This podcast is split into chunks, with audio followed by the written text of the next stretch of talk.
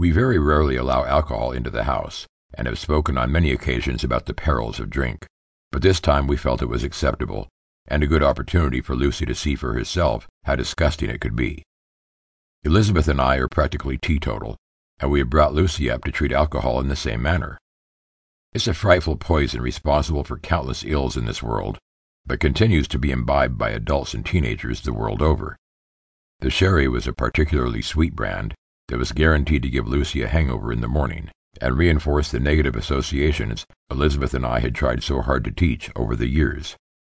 We drank and talked about Lucy's plans for the future, and I couldn't help admiring her as she spoke. I hadn't drunk any alcohol for over 15 years, and even after only a few sips of the sherry, I was feeling a little merry. Lucy had blossomed into a very beautiful girl indeed. She had full lips, long blonde hair that she was very proud of, and a very athletic figure. She was petite, but comfortably proportioned. I felt myself looking up and down at her as she spoke. In snatches I rested my eyes on her lightly moistened lips, the fullness of her breasts, loosely bound by her thin fabric vest top, the place between her legs where her hands sometimes rested, the creases there that could have only been created by what lay beyond.